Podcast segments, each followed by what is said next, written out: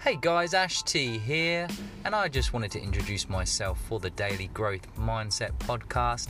This is a family friendly, enjoyable podcast in which you can listen to my experiences as a father of 36 year old uh, with four children. So that is four children, seven, five, um, two, and about one and a half months. So I've got a pretty jam packed uh, life myself. I've got multiple businesses, and uh, life's life's very good. But life's not been so good over the years, and uh, I've definitely mastered the growth mindset over the last few months, I would say. And uh, this is really the life journey of myself and living in the front row seat.